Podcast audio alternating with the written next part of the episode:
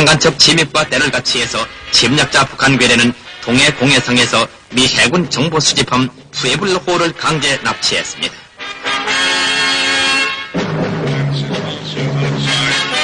이와 같은 일련의 사건으로 유엔 측이 요청해서 열린 판문점 회의에서 북한 괴뢰 대표는 뻔뻔스럽게도 동문서답으로 무장 간첩의 난파 사건을 조작된 것이라고 횡설수설하고 또 푸에블로호가 영해를 침범했다고 생떼를 써서 국제 깡패의 본성을 드러냈습니다. at the 251st Secretaries meeting requested you to indicate where and when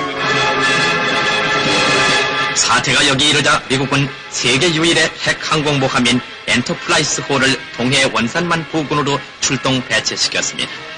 이 항공모함은 미 칠함대의 주력으로서 함재기 100대를 싣고 있는 하나의 완전한 해상 전투기지입니다. 조선민주주의 인민공화국 정부 앞 미 합중국 정부는 미국 함선이 조선민주주의 인민공화국 영해에 침입해 조선민주주의 인민공화국을 반대하는 엄중한 정탐 행위를 한 데 대해 전적인 책임을 지고 이에 엄숙히 사죄하며 앞으로 다시는 어떠한 미국 함선도 조선민주주의 인민공화국 영해에 침입하지 않도록 할 것을 확고히 담보하는 바입니다. 네. 미 합중국 정부를 대표해 미국 육군소장 길버트 에치 우드워드.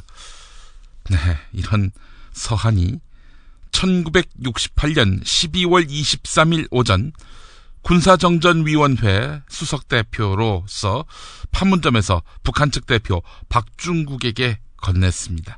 사과문이었습니다.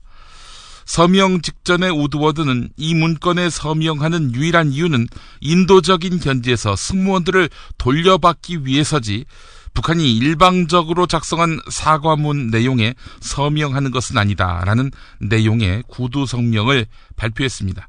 어제 이 조선민주주의 인민공화국 정부 앞 이렇게 시작하는 사과문 미국이 쓴 것 같지 않습니다.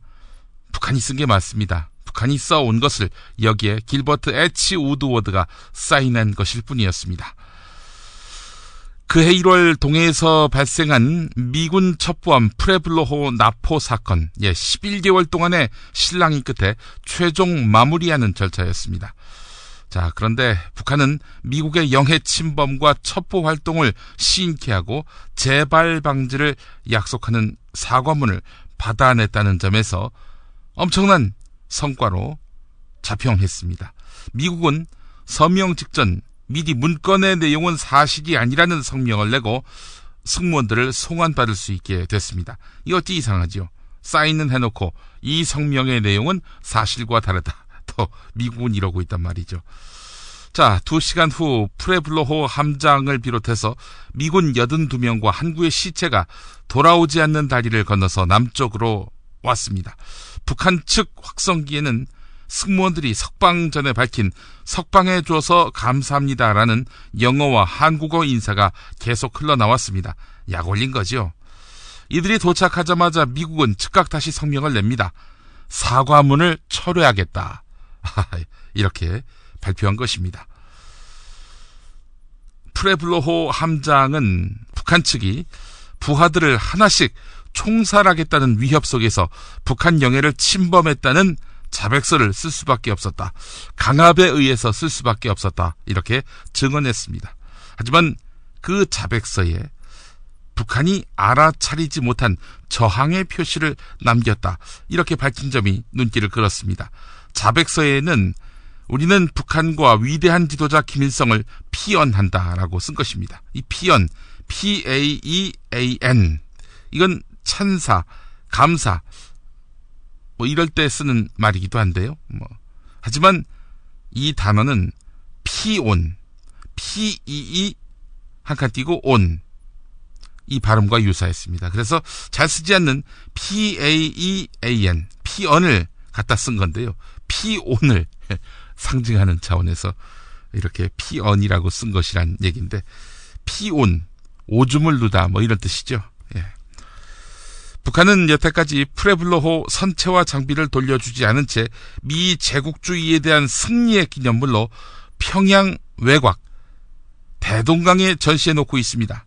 자, 그런데 동해에 있는 프레블로호를 어떻게 서쪽으로 옮겨 놓았을까요? 이 남해를 지나서 이 프레블로호를 몰고 평양으로 갔을까요? 그건 아니었습니다. 관련한 MBC 보도가 있었는데요. 함께 들어보도록 하겠습니다. 북한이 지난 68년 동해에서 납포한 미국의 푸에블로호를 서해의 남포항으로 옮긴 사실이 확인됐습니다. 수송 방법이 문제입니다. 해상 수송은 침몰 우려 때문에 확률이 거의 없고 푸에블로호의 길이가 54m, 폭이 10m나 돼서 터널이 많은 철로로도 수송할 수가 없습니다. 결국 육로로 옮겼다는 얘기인데 탈북자들은 대형 트레일러 몇 대를 이어서 푸에블로호를 실어 날랐을 것으로 보고 있습니다. 특히 지반이 약한 도로나 다리를 건널 때는 이집트의 피라미드 건설 때처럼 굴림대를 이용했을 것으로 추정했습니다. 야, 이걸 기념하려고 동쪽에서 육로로 프레블로호를 이동했다. 이런 이야기인데요. 예, 참. 오늘 바로 어, 프레블로호 선원 함장 합해서 83명이 남쪽으로 넘어온 예, 그런 날입니다. 여섯 살 하늘이 밥을 잘 안 먹어요. 엄마, 나 이거 맛이 없어요. 그만 먹을래요. 엄마의 걱정은 점점 더해가는데요. 그런데 이때 택배입니다. 연지연 곰탕이 배달됐어요. 직접 도끼로 팬 장작불 위에 한우 사골과 도가니를 가마솥에 한가득 넣고 24시간 끓인 진구. 연지연 곰탕이 하늘이 입에 들어가는 순간 아, 맛있다. 엄마 한 그릇 더 주세요. 하늘이의 밥도둑 연지연 곰탕.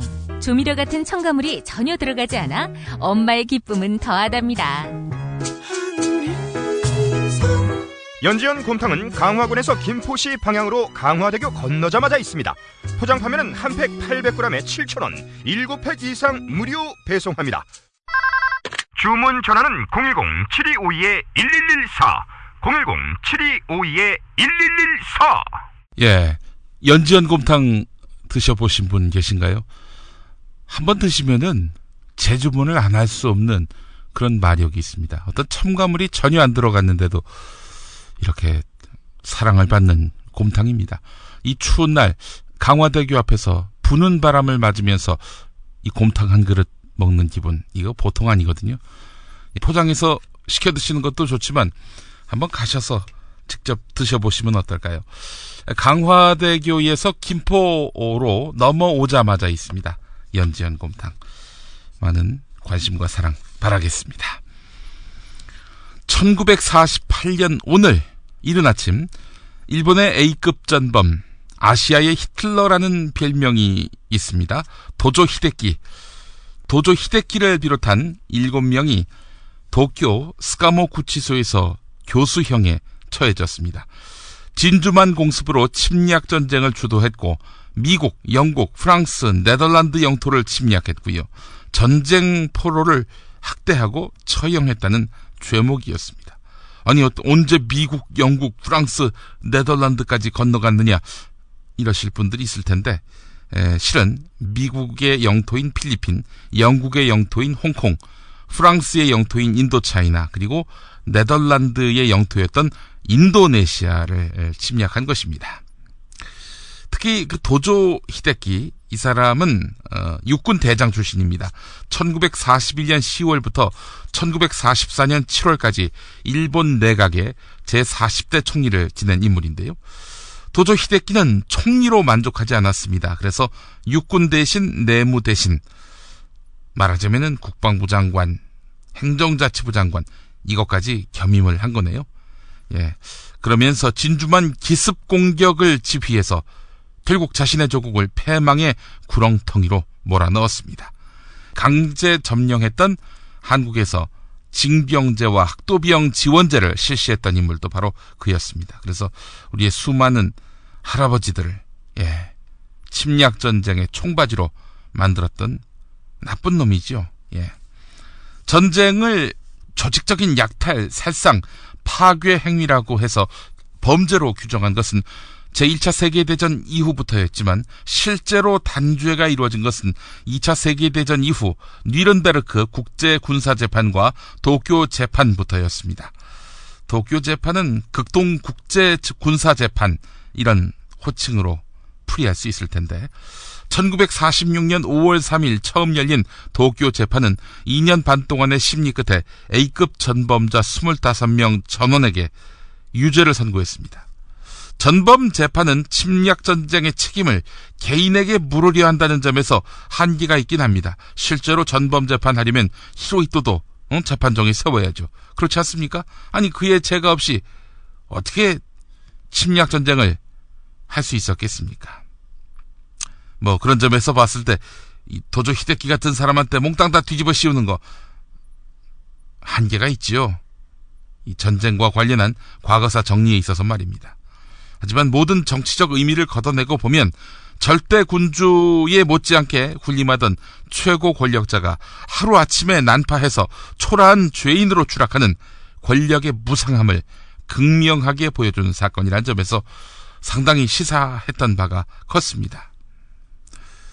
자, 그런데 해마다 8월이 되면은 일본 도쿄 야스쿠니 신사에 아베 총리를 비롯한 일본 정부 강요들이 여기에 합사된 사람들을 추모하는 행사에 참여합니다. 자, 그런데 야스쿠니 신사에 일본이 근대에 일으킨 크고 작은 전쟁의 전몰자 246만여 명이 합사되어 있는데 이 가운데는 도조 히데키도 포함되어 있다는 것입니다. 태평양 전쟁 A급 전범 14명이 여기에 포함되어 있다는 것입니다. 이런 가운데 67년이 흐른 2015년 11월 12일 일본 집권 자민당은 도쿄 재판, 그러니까 도조 히데키에게 사형을 선고한 이 도쿄 재판을 재검증하기로 했습니다. 그래서 아베 총리 직속의 역사 검증 기구를 이달 중에 신설할 계획이다. 이렇게 밝혔는데요. 그래서 신설하긴 했습니다. 강제성이 있거나 혹은 뭐, 어, 과거사를 뒤집을 성격 규정을 바꿀 수 있는 뭐 그런 막대한 권한이 부여된 것은 아닙니다. 왜냐하면은 전쟁 피해국인 한국, 중국 그리고 이들을 처단한 연합국의 상징 미국이 반발할 수 있기 때문입니다. 다만 이들은 도조 히데키 등 7명의 전범이 받은 처벌이 매우 가혹하다. 이런 점을 웅변하고 싶었던 것 같습니다. 그래서 어, 연구회 형식으로 일단 기구를 신설하는 꼼수를 쓰긴 했습니다마는 아베가 역사를 뒤집으려 하고 있다는 점 우리가 예의주시할 필요가 있습니다. 20세기에 전범으로 기소된 국가 지도자는 도조 히데키를 포함해서 1990년대 르완다 학살의 장본인 장 캄반다 그리고 세르비아의 슬로보단 밀로셰비치 그리고 2000년대 사담 후세인이 있습니다. 전범들의 그 공통점을 보게 되면은 자신을 범죄자로 여기지 않는다는 것입니다. 히틀러의 오른팔 헤르만 괴링은 니른베르크 재판에서 전쟁의 승자는 재판관이 되고 패자는 피고석에 선다. 그러니까 승자들이 정의라고 포장해서 꾸미는 각본이라고 말하고 있는데요. 괴링은 교수형을 선고받은 날 밤 청산가리를 먹고 자살했습니다. 물론 도조 히데키도 자살을 시도했지만 실패했습니다. 도조 히데키도 자신의 범죄를 끝까지 인정하지 않고 욕망의 이승을 오늘 하직하고 미타 곁으로 가는 기쁨이여라는 시를 유언으로 남겼습니다. 이 미타가 아미타불의 약칭이죠. 극락입니다. 욕망의 이승을 오늘 하직하고 극락 곁으로 가는 기쁨이여 이런 시를 남긴 겁니다. 이런 괴변이 어디 있고 망언이 어디 있습니까? 자기들이 한 짓은 망각한 채 견강부회의 다름 아니다. 이런 말씀을 드리고 싶습니다. 잘못된 역사에 대한 단죄가 없으면 그 역사가 잘못됐다는 판단을 받지 못하면 불행했던 사악한 그 역사는 반복될 수밖에 없다는 점 여기서도 우리가 느낄 수 있는 교훈이 아닐까 싶습니다.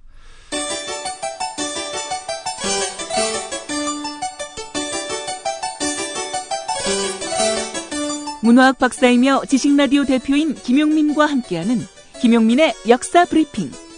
매일 낮 12시 지식라디오를 통해 생방송됩니다.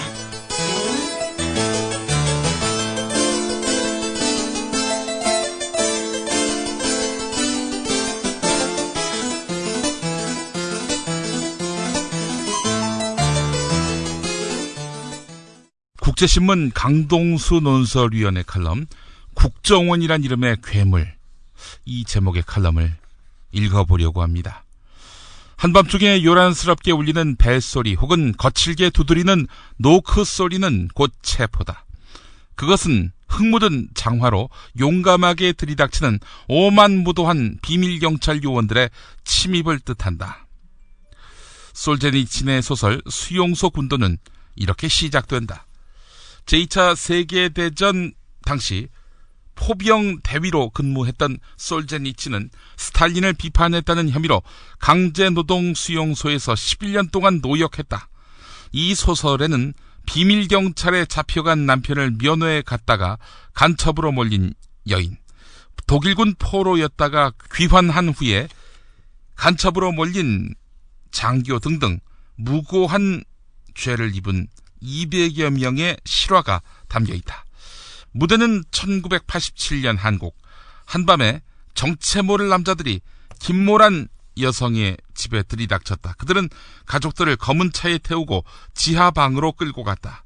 군용 점퍼를 입은 사내가 네 언니가 간첩이니까 너도 간첩이다. 라며 고문했다. 그녀의 남편은 직장에서 쫓겨나 병을 얻었고 시아주버니는 자살했다. 언니도 정신질환 끝에 자살했고 여동생도 이혼당했다. 수용소 군도의 첫 대목을 연상시키는 이 사연 속의 김모란 여성은 국가정보원의 전신인 국가안전기획부가 간첩으로 몰았던 수지킴의 동생이었다. 홍콩에 살던 수지킴은 부부싸움을 하다가 남편 윤모에게 목이 졸려 죽었다. 남편 윤모는 시신을 침대 밑으로 밀어 넣고는 싱가폴 주재 북한 대사관을 찾아가서 월북을 요청했다. 북한이 받아들이지 않자 그는 미국 대사관으로 갔다가 한국에 인계됐다. 그는 북한 공작원에게 납치됐다가 탈출했는데 아내가 간첩이었다라고 주장했다. 안기부는 윤모를 신문한 끝에 아내를 죽인 죄 밑에 월북하려 했다는 사실도 밝혀냈다. 물론 수지킴이 무고한 것도 확인했다. 그런데 여간첩의 남편 납북 기도 사건을 대대적으로 발표했다. 윤모는 사지에서 돌아온 반공투사가 됐다. 안기부는 왜 억울하게 죽은 여인을 간첩으로 조작했을까? 민주화 세력에 저항해 전두환 정권이 궁지에 몰리자 국면 전환을 위해서 당시 안기부장 장세동이 조작을 지시했던 것이다. 시침을 2013년 1월로 돌린다.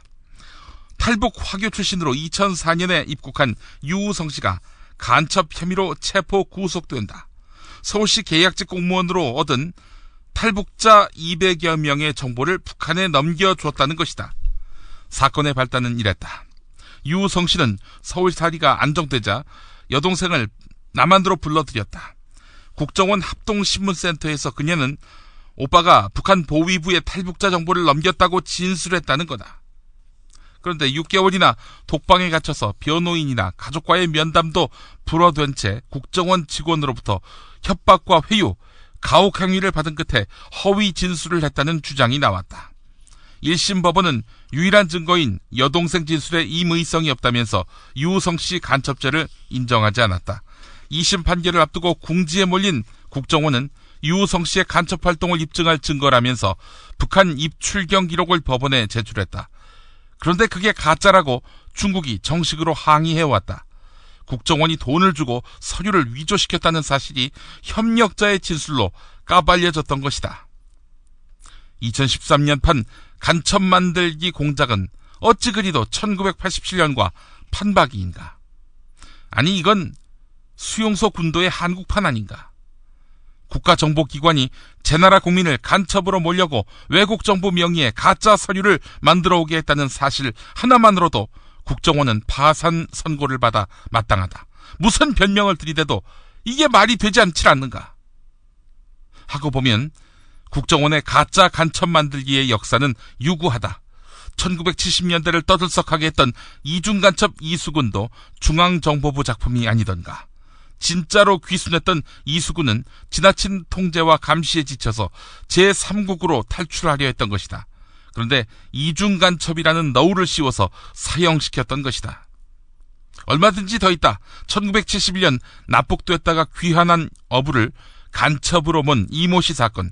1986년 조총련의 포섭 때 간첩 노릇을 했다는 구모씨 사건. 1981년 삼성전자에서 근무하다가 무기형을 받았던 제1교포 이모 씨 사건. 수십 년이 흐른 후 법원의 재심 판결로 간첩 누명을 벗은 이들만 수십 명이다. 멀쩡한 사람을 간첩으로 모는 게 식은 죽먹기였던 시절이 끝난 줄 알았다. 그런데 그 소름 끼치는 세월은 지금도 유령처럼 배회하고 있지 않은가. 우리는 아직도 투명한 장벽이 둘러쳐진 수용소 군도에 갇혀 있질 않은가. 국정원이란 이 괴물을 어찌 다스려야 하나. 불법 사찰, 불법 도청, 고문과 협박.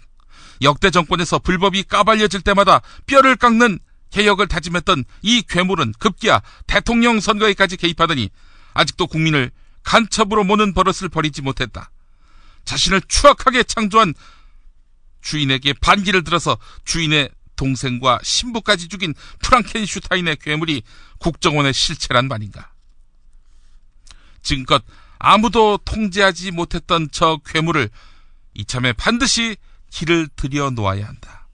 대통령도 사과 한마디로 끝낼 게 아니라 단호하게 칼을 휘둘러야 한다. 국정원장도 바꿀 일이다. CIA도 세계 어느 나라 정보기관도 갖고 있지 않는다는 수사권 환수도 검토할 일이다. 국가안보를 위한 정보 수집기관이란 제자리를 찾아줄 일이다. 국정원에게 한 번 더 기회를 주자고 아직도 셀프 개혁이 가능하다고 믿는가? 이 괴물이 우리, 우리에 들어갈 때까지 국민 모두 두 눈 부릅뜨고 감시할 일이다. 네, 이런 내용이었습니다. 어제 그 좌익 교수인가요? 미성년 여학생을 상대로 해서 성적 모욕을 했었고요. 호남을 홍어라고 지칭하고 지난 대선 때 엄청난 선거 개입을 했던 이자가 나와가지고 한 말이 표현의 자유였습니다. 아 정말 참 표현의 자유 왜 너만 누립니까? 철저하게 신분을 감추도록 법원이 도와줬다고 하더군요. 그 얼굴을 누구도 볼 수 없도록 신상과 관련한 신문이 있을 때 그때는 방청객들을 다 나가도록 했다고 하고요. 왜 너만 그런 특혜를 받아야 합니까? 나치에 저항했던 독일의 마르틴 리멜러 목사의 회한 그래서 통렬합니다.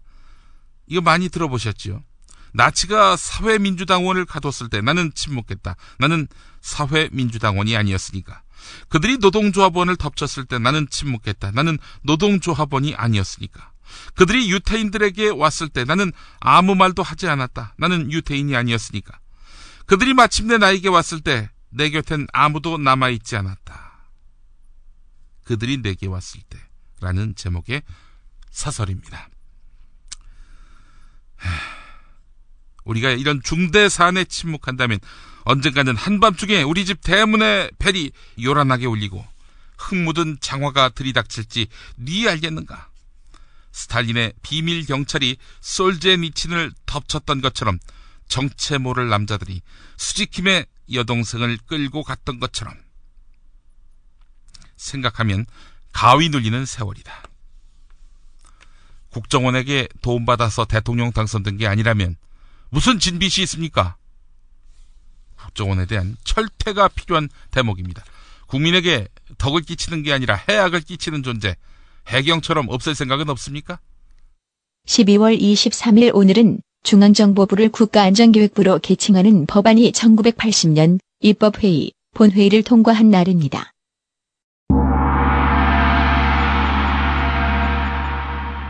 이제는 그를 만날 때입니다. 정선태. 루쉰 레비스트로스, 소세키, 백석을 21세기 한 공간에 불러 모으는 정선태만의 통찰력. 직접 느껴보실 수 있습니다. 가르강티아 팡타그리엘 라블레 소설 그거 읽으면서 혁명은 즐겁게 하는 것이다. 유머와 혁명 너무 진중하고 진지해요. 그러지 말자. 이게 원한으로 싸우면 우리가 원한에 휩싸이게 된다. 네. 휘말리게 된다. 이게 문학평론가인 정선태 국민대 국문학과 교수와 좋은 고전을 함께 읽는 매주 목요일 낮 2시 정선태의 목요 고전 강좌 최신 라디오에서 단독 생중계합니다. 이 삶과 결합되지 않는 인문학적 상상력이라는 것은 내가 보기에는 이제는 거의 박제화 된 것 같아요. 또는 박제화하려는 시도이거나. 정선태의 무교 고전 강좌. 현장에서 직접 동참하기 원하는 분은 서울 지하철 1호선과 7호선, 가산 디지털 단지역 8번 출구와 연결된 우림 라이온스밸리 A동 810호. 지식라디오 공개홀로 방송 10분 전까지 선착순 착석하실 수 있습니다.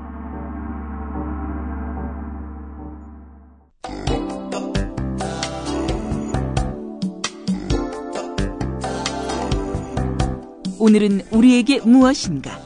이 의문의 답을 찾아가는 과정.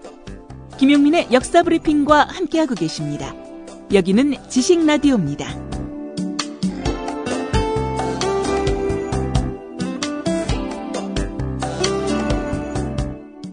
12월 6일자 한겨레 토요판에 실린 글이 있습니다.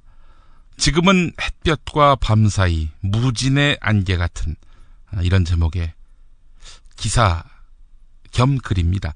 이진순 박사의 글인데요. 소설가 김승옥 선생에 관한 것입니다. 오늘은 김승옥 선생이 1941년에 출생한 날입니다. 1941년 12월 6일 생이시군요. 네. 아, 오늘이 12월 23일이면은, 아, 이명박 씨가 4일 형이군요. 예. 김승옥 소설가에 비해서. 소개해드리겠습니다. 갈대숲에서 길을 잃었다. 목적지인 순천문학관의 나지막한 초가지붕이 지척에 보이는데 차는 후진하기도 힘든 농로 사이를 몇 바퀴째 맴돌고 있었다. 실뱀처럼 뻘밭 위를 가늘게 휘도는 개울에 막혀서 길은 턱없이 우회하거나 뜻하지 않은 곳에서 끊어졌다. 내비게이터도 무용지물이었다. 차를 버리고 걷기로 했다. 건물이 가까이 보이니 금방 닿을 수 있을 줄 알았다. 사람 키보다 높은 갈대 숲에 막상 들어서니 시야가 갇혀서 방향을 가늠할 수 없었다. 물과 땅과 하늘이 하나로 만나는 곳. 안개가 없는데도 무진, 무진은 가득했다. 1960년대 가장 빛나는 문학으로 꼽히는 무진 기행의 작가 김승옥을 만나러 가는 길이었다. 1980년 5.18 이후 동아일보의 먼지의 방을 연재하다가 돌연 중단하고 절필한 이후 그의 근황은 잘 알려지지 않았다. 2003년 뇌졸중으로 쓰러지고 긴 투병에 들어선 이후에는 더욱 그러했다. 그가 요즘 무진기행의 실제 배경이자 그의 고향인 전남 순천에 지어진 김승옥 문학관에 머물고 있다는 소식을 접했다. 뇌졸중 후유증으로 언어를 잃었다. 말로 할 수 없는 인터뷰가 어디까지 가능할지 알 수 없었지만 일단 내려가 보기로 했다. 전설 속의 작가 김승옥을 직접 대면할 수 있다는 것만으로도 충분히 설레는 일이었다. 김승옥은 우리 문단의 길이 나였다. 대학 2학년 때 한국일보 신춘문예에 단편소설 생명연습이 당선돼 등단한 이후 무진기행, 염소는 힘이 세다, 누이를 이해하기 위해 등을 잇따라 발표하면서 만 24살에 동인 문학상을 수상했다. 김승옥을 일컬어서 시인 김지하가 감수성의 일대 혁신이었고 문장의 일대 파격이었다. 아무리 날고기는 제주꾼도 그 앞에서는 설설기였다라고 회고할 만큼 그는 한국 문학의 빛나는 전환점이었다. 그는 왜 붓을 꺾고 문단을 떠났으며 언어를 잃은 뒤 어떻게 살았을까? 갈대숲을 헤치고 마침내 김승옥 문학관에 도착했을 때 그는 문학관 안에 없었다. 잠시 후 전갈을 받고 그가 나타난다. 검은 바지에 검은 점퍼를 입은 머리 희끗한 노인이 멀찍이서 다가왔다. 김승옥 작가의 걸음걸이에서 뇌졸중의 병력 같은 것은 느껴지지 않았다. 그는 건강해 보였다. 뇌졸중으로 반신이 마비되거나 보행이 어려웠던 적도 없었다고 했다. 오로지 그는 한 가지만 잃었다. 언어 능력. 작가에게는 그 한 가지가 모든 것이겠지만. 부인과 두 아들은 서울에 살고 김승옥 혼자서 주말 무렵에는 여기 머물다가 주중에는 재활 치료를 위해 서울로 올라가는 두 집 살림을 하고 있다. 해가 저물면 생태공원 직원들도 퇴근하고 텅 빈 갯벌 습지에서 그 혼자 밤을 맞이한다. 민가에서도 왜 따로 떨어져 있어서 적적하지 않느냐라고 물으니 그는 주섬주섬 점포 안주머니에서 필기구를 꺼내 쪽지에 뭔가를 쓰기 시작했다. 김승옥은 본래 일본 오사카에서 태어났지만 해방이 되던 해에 어머니 고향인 전남 순천으로 이주했다. 아버지 김기선은 니혼대학 법학과를 다니던 유학생이었고 어머니 윤계자는 오사카에서 제법 자리 잡은 한약빵집 딸이었다. 순천으로 돌아온 뒤 군청 과장으로 근무하던 아버지는 7살 되던 1948년에 집을 떠나셨다. 여순 반란 사건이 일어난 해였다. 아버지에 대한 기억이 있으세요? 뭐가 제일 기억나세요? 라고 물으니까 김승옥은 필담으로 1948년 순천 남초등학교 1학년. 아, 선생님이 초등학교 1학년 때요? 그러자 필담으로 아버지는 공산당. 아버지가 공산주의자였다고요? 어. 그는 다시 종이에 1948 이승만이라고 쓰고는 연이어 4월 제주, 10월 여순이라고 적었다. 뇌 손상과 함께 언어 능력은 상당 부분 상실했지만 김승옥의 역사적 맥락에 대한 기억력은 정확했다. 1948년 이승만의 단독 정부 수립에 반대하며 제주 4.3 봉기가 일어났고 여수와 순천 지역에 주둔하고 있던 국군 14연대에 제주도 진압 명령이 떨어지자 이에 반대하는 남로 단계 장교들이 반란을 일으켰다.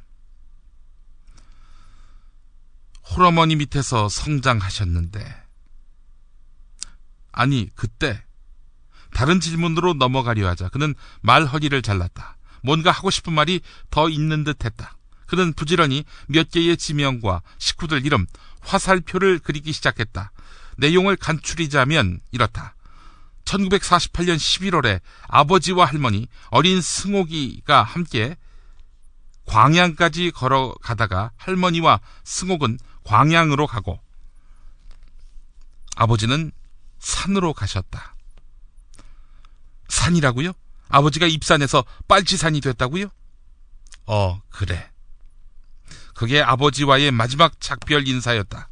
6.25가 터지고 7월에 광주가 인민군에 점령당했을 때 낯선 여자 하나가 김승옥의 가족을 찾아왔다. 자신은 1950년 4월까지 아버지의 비서였다고 하면서 그들 일행이 월출산에서 지리산으로 가는 도중에 경찰과 마주쳐서 총격전이 벌어졌는데 거기서 자기 혼자 살아남았다고 말했다. 아버지는 어떻게 되셨고요? 그는 월출산 옆 괄호를 치고 사망이라고 적었다. 그때 월출산에서 돌아가셨다고요? 유해는 찾았습니까? 못했지, 지금도. 아버지가 돌아가실 때 몇 살이었죠? 서른셋. 아버지가 입산할 때 어머니는 임신 중이었다. 김승옥의 막내 여동생 혜경은 유복자로 태어났고 어머니는 형사의 닥달을 피해서 이곳저곳을 전전하면서 삭바느질로 네 남매를 부양했다. 어머니가 일하러 나가는 동안 어린 여동생을 업고 먹이고 재우는 것은 온전히 맏아들인 승옥의 몫이었다. 그렇게 애지중지 돌보던 여동생이 세 살 되던 해에 갑자기 죽었다. 김승옥이 초등학교 4학년 때였다. 엄마는 일 나가서 부재 중이었고 병원에 데려갈 돈도 의지할 어른도 없었던 소녀는 열이 펄펄 끓어서 죽어가는 동생을 속수무책으로 바라볼 수밖에 없었다. 어린 마음에 상처가 컸겠어요. 그럼 그는 교회라고 썼다. 교회를 다니기 시작한 게 그때부터였다고 했다. 교회에 앉아서 세상 떠난 아버지와 누이를 위해 기도했다. 어린 소년의 마음에 서른셋 창창한 나이에 세상을 등진 아버지나 약 한 번 못 쓰고 보내버린 여동생의 죽음은 신이 아니라면 마땅히 호소할 곳도 없는 깊고도 내밀한 상처였다. 그런 상처 속에서도 김승옥은 반듯하고 총명한 소년으로 성장했다. 순천중학교와 순천고등학교를 졸업하고 1960년 서울대 불문과에 입학했다. 불문과에 지망한 것은 의사와 법관의 타협 안으로 외교관이 될 생각을 했기 때문이다. 그러나 대학에 입학하고 난 뒤 그는 문단의 샛별로 떠올랐다.